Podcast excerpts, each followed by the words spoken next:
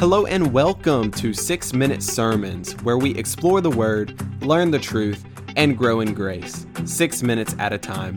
I'm your host, Cameron O'Daniel.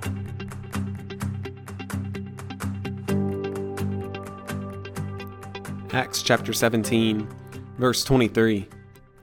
For as I passed along and observed the objects of your worship, I found also an altar with this inscription To the unknown God. What therefore you worship is unknown, this I proclaim to you. So, this is the book of Acts, and the word acts is just short for actions. Well, the actions of what? It's the actions of the apostles and those who are like Peter, James, John, Paul, Saul, and Paul, the same person, Saul and Paul, and what they were doing. So, this book is about what they all did as soon as Jesus ascended into heaven. Just immediately after that, what Jesus preaching at Pentecost, Paul go being converted at on the road to Damascus, and then Paul going out and doing his missional journeys. That's what this book entails. And here, Paul in chapter 17, he's in Athens. So he's been going around, he's preaching the gospel to Jews and Gentiles alike, and here he is in Athens speaking to Gentiles. And so he's at the Areopagus, which is where they had all their altars and shrines and all these false gods. And he's there just viewing things. He, he's watching the people and what they're doing. So he's standing there and he, he just he just starts talking and that that's different in their culture than in ours in our culture we would be like whoa what are you doing why are you just speaking to everybody you just say to yourself but in that culture it was welcomed it was welcome to speak aloud in front of everybody, uh, just on the street corner, in the courtyard, or, or wherever else. Uh, you can still do that today, but it's just not as welcomed as it was back then. But he starts off by saying this Men of Athens, I perceive that in every way you are very religious. So he's starting off by saying, guys, you are all, y'all are all pretty religious. Y'all worship all these different gods, and y'all are so religious. This is verse 23. You're so religious that you have an altar to the to the unknown God, to an unknown God.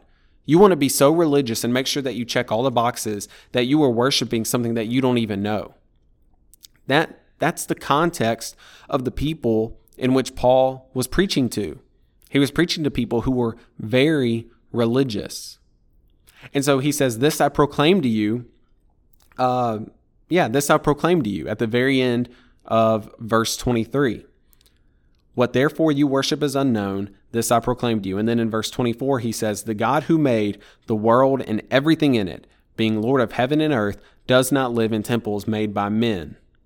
Nor is he served by human hands as though he needed anything, since he himself gives to all mankind life and breath and everything.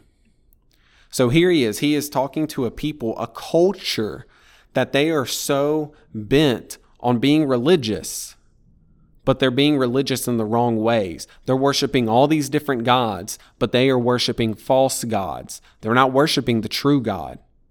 And religion, in and of itself, is not a good thing.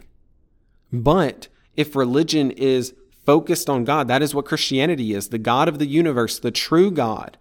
If it is focused on that, then we will begin to understand what we were made for.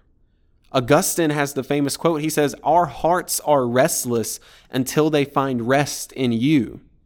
And so, what Paul was doing is, is he was saying, Look, you're, you're worshiping all these different things, but let me tr- tell you about the true God. Let me tell you about the God of the universe who created all things. And all of us, we live, move, and breathe and have our being. Let me tell you about that God.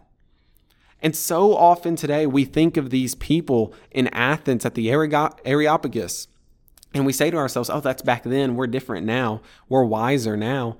Are we? Are we really?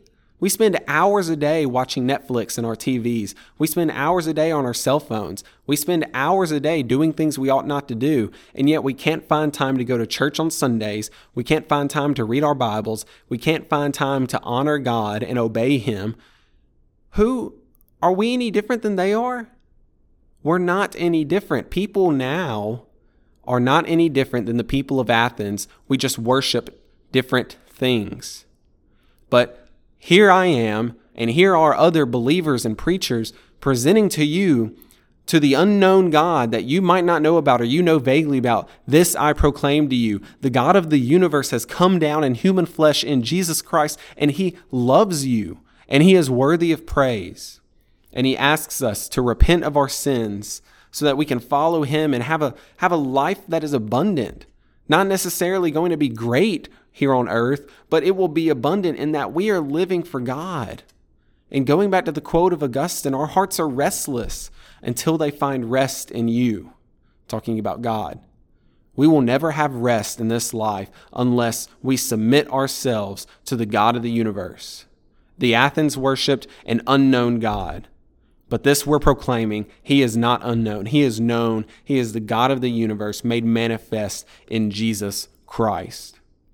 Father, we thank you for this day. And I pray that although the Athens worshiped an unknown God, and although we in today's society will worship many different things, I pray that you would pierce our hearts to understand that you are the only thing worthy of our worship.